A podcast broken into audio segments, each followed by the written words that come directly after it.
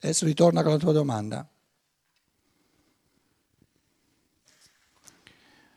Dobbiamo fare un passo dopo l'altro. Eh? Ritorna con la tua domanda, vedrai che siamo andati un passo più avanti. Qual era la tua domanda? Non faccio difficoltà a non vedere un, un comune progetto degli uomini. Il progetto dei? Degli uomini, un comune progetto. Degli uomini?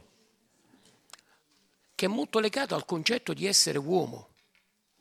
Quello di essere uno spirito incarnato che crea pensando, superando la disillusione, l'inganno del mondo percettivo. Lo capisco nella modalità, la necessità dell'esperienza individuale, tant'è vero che c'è la creazione dell'individualismo etico. Però io applico il concetto del pendolo, la mia esperienza nel mio progetto personale, io la riporto nel mondo intuitivo, dove attinge anche l'altro.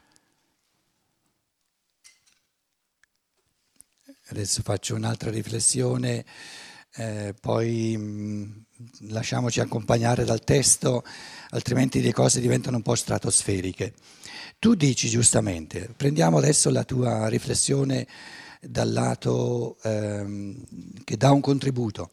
Tu dici, ma se la, prima di tutto la, il mondo della percezione è, un mondo di inganno, è destinato a venire, a venire sciolto, superato attraverso l'intuizione. E in fondo tu dici, ma, ma, allora ci viene a mancare il mondo, prima o poi ci viene a mancare il mondo. Perciò il versante morale, il versante dell'agire è quello opposto. Quindi, così come il pensare è la libertà che io mi prendo di distruggere il più possibile di, di percezioni, così il morale è il coraggio di creare percezioni all'infinito. Perché la mia azione, in quanto percepibile per te, la creo io. Quindi il risvolto morale è fare, far sì che il mondo della percezione non, ci, non, non sparisca prima del, del necessario.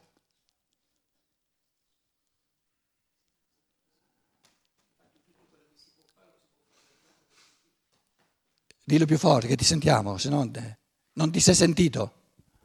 Infatti la nostra evoluzione lo possiamo fare fin quando siamo in questo campo eh, percettivo. Eh, esatto, dobbiamo tornare sulla terra. Quando è finito noi ci portiamo solo quello che abbiamo fatto. Quindi pensare significa distruggere percezioni, tra virgolette, e agire significa creare percezioni.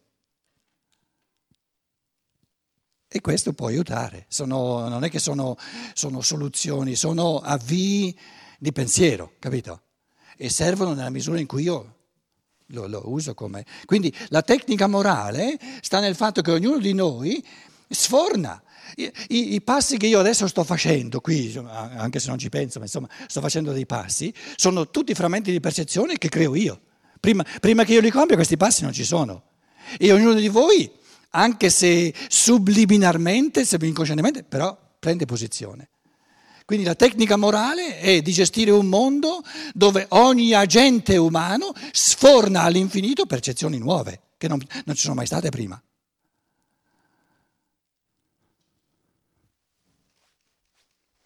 Perché questo, questo, nipote che va a trovare la nonna, no, dicevo va, volevo andare a trovare la nonna, passare una, una, una, un'ora di conversazione con la nonna. I pensieri che lui espone in questa conversazione, cosa sono per la nonna? Percezioni nuove di cose che prima non c'erano mai state. Le parole che lui dice no, sono percezioni che nel mondo prima non c'erano mai state. E la, la, la tecnica morale è l'arte di gestirle in libertà.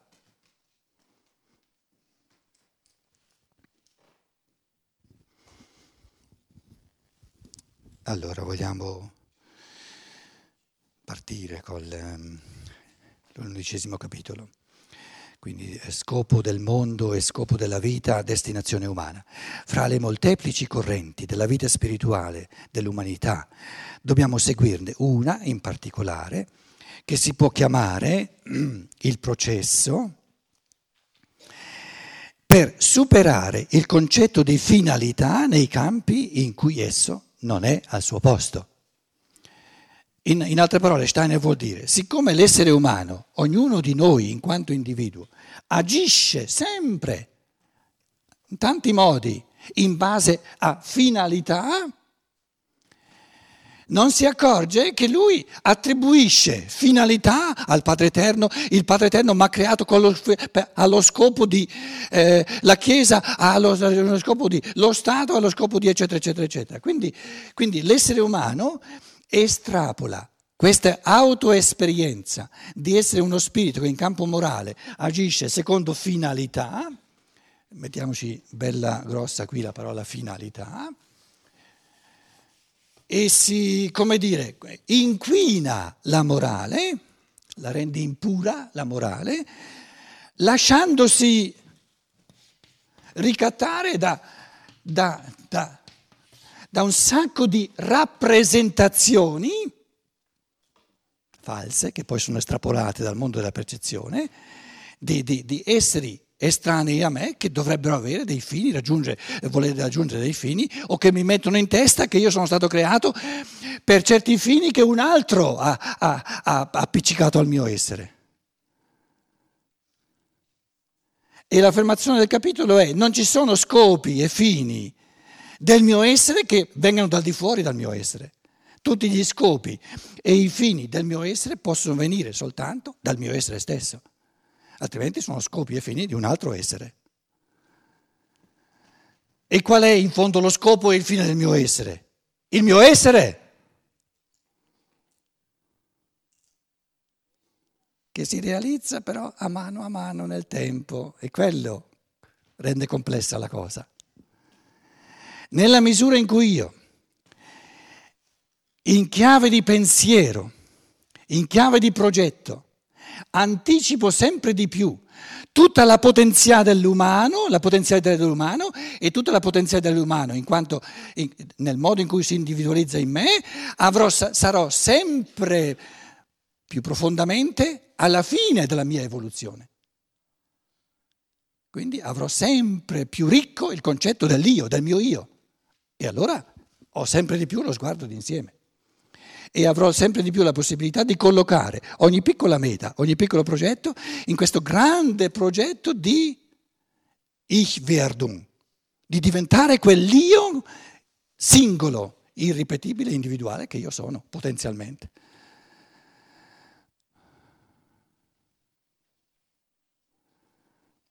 Che stai facendo? Qual è la risposta più bella? Sto realizzando me. Una risposta più bella non c'è, una risposta più morale non c'è, perché la somma del bene morale è la realizzazione dell'individuo. Com'è? Sto cercando di... Quello di nuovo, di nuovo il ricatto, no, è un ricatto morale. Perché questo cercare è la realizzazione dell'io. Perché un io, che no, un io umano che non cerca non c'è mai stato. È proprio la tecnica morale che, se, che, che significa sto cercando. Eh, l'io, l'io, che veramente si, si, non cerca affatto, cerca di fare i conti il meglio che può col mondo. Quindi questo cercare che tu adesso vorresti mettere a tutti e tre i livelli, cioè a livello della tecnica morale. Se invece, se, se invece, è un cercare a livello dell'intuizione morale, allora non ho ancora trovato il mio io, quindi non sto neanche cercando.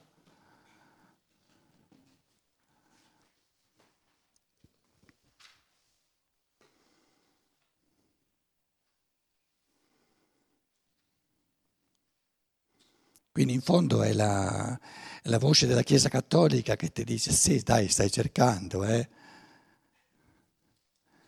Però per vedere se stai cercando bene o male devi andare dal confessore, lui te lo dice poi, se hai cercato bene o se hai cercato male.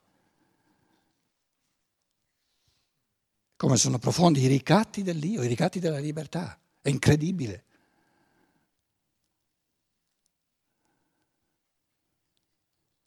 Il cercare è la realizzazione del Dio, un'altra non esiste.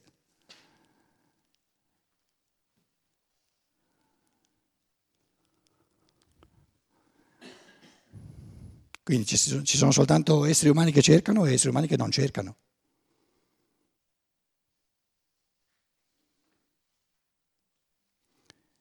Perché dove finisce il cercare si è già trovato, ma allora si è, si è usciti dal tempo, allora si è fuori da, dalla dimensione umana. Quindi questo cercare, adesso uso la tua categoria, eh, questo cercare è la perfezione intrinseca dell'uomo, perfezione specifica dell'uomo che è in evoluzione.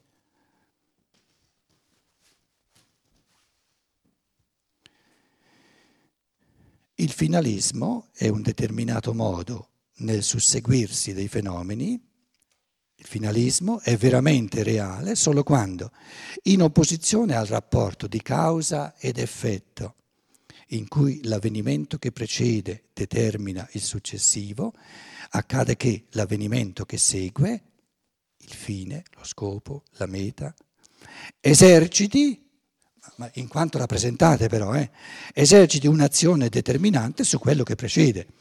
Questo caso però si verifica solo nelle azioni umane. L'uomo compie un'azione che egli prima si rappresenta. Quindi, quindi il fine, ciò che viene dopo in quanto percezione, come, come agisce su, sull'uomo che, che si trova all'inizio di un progetto? Agisce in quanto rappresentazione. Io non ho il fine in quanto realizzato, ho la rappresentazione di un fine. Rappresentazione, rappresentazione che è molto complessa. L'elemento visuale, io mi vedo, mi vedo uscire fuori dalla, dall'esame, tutto bello contento perché sono stato promosso, però ho la rappresentazione del fine. La promozione non c'è ancora, sto, sto sbuffando per prepararmi all'esame. Questo caso però si verifica solo nelle azioni umane l'uomo compie un'azione che egli prima si rappresenta e da questa rappresentazione si fa determinare, si fa spingere all'azione. Ciò che viene dopo, l'azione, in quanto esercitata nel mondo della percezione, in quanto verificata nel mondo della percezione, ciò che viene dopo, l'azione, opera con l'aiuto della rappresentazione tramite la rappresentazione, non con l'aiuto, tramite la rappresentazione su ciò che precede, sull'uomo agente. Questo giro, attraverso che passa per la rappresentazione, è però indispensabile per stabilire un nesso che abbia carattere finalistico. Quindi un, attribuire un agire finalistico alla divinità è un assurdo perché significherebbe che la divinità è nel tempo e, e ha delle cose ancora non realizzate. Quindi, quindi l'agire in base a finalità significa avere tante cose, tanti progetti che ancora non sono realizzati, che sono il fine da realizzare. Quindi agire secondo finalità è specifico in assoluto del, dell'uomo, dell'essere umano. Questo è ciò che è comune agire secondo finalità, è comune a tutti gli uomini. Però le finalità, i fini concreti, le mete concrete sono individuali in ognuno. Com'è? Anche il modo, certo. Certo. Certo. Certo. Tutti e tre i livelli sono individuali. Ciò che viene dopo, l'azione, opera con l'aiuto della rappresentazione su ciò che precede, sull'uomo agente. Questo giro attraverso la rappresentazione è però indispensabile per stabilire un nesso che abbia carattere finalistico. Paragrafo 2. Nel processo che si divide in causa ed effetto bisogna distinguere la percezione dal concetto. La percezione della causa precede la percezione dell'effetto. Nella nostra coscienza Causa ed effetto rimarrebbero semplicemente una accanto all'altro, se non li potessimo collegare per mezzo dei rispettivi concetti. La percezione dell'effetto può sempre solamente seguire la percezione della causa. Allora, causa, la, la nevicata,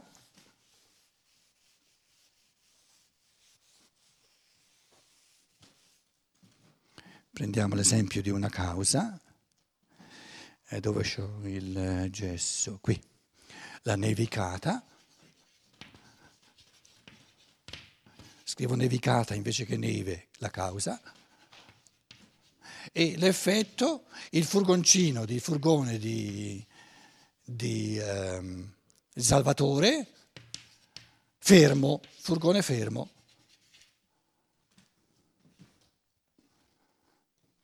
Non va avanti nella neve.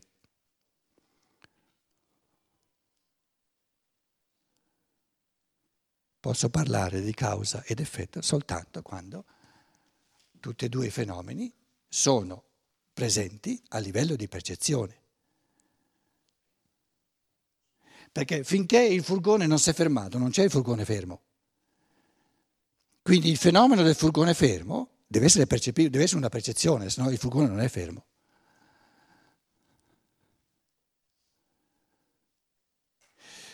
Adesso un'altra riflessione. La percezione, la percepibilità, quindi la percezione della nevicata, può avvenire dopo il furgone fermo? No, non la nevicata che è causa, non la prossima nevicata, non, non barare, se è, già è difficile la cosa, capito? Non tergiversiamo. Quindi la causa per natura deve precedere l'effetto e l'effetto essere, è una percezione, percepiamo qualcosa che viene per natura dopo la causa. Quindi la causa viene prima e l'effetto viene dopo.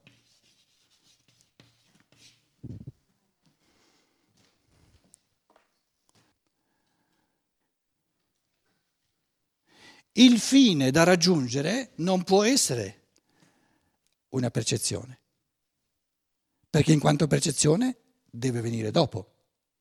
Tanto è vero che il fine, in quanto realizzato a livello di percezione, viene dopo. Il fine viene prima a quale condizione? Che io lo trasformi in rappresentazione. Quindi adesso qui scriviamo la rappresentazione dello scopo,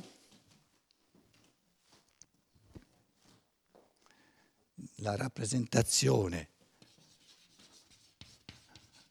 dello scopo è la causa. E la realizzazione è l'effetto.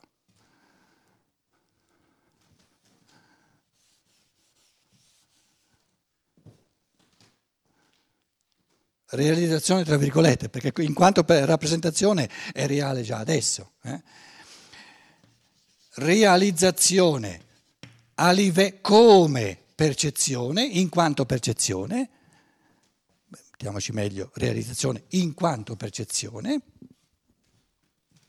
in quanto percezione, è l'effetto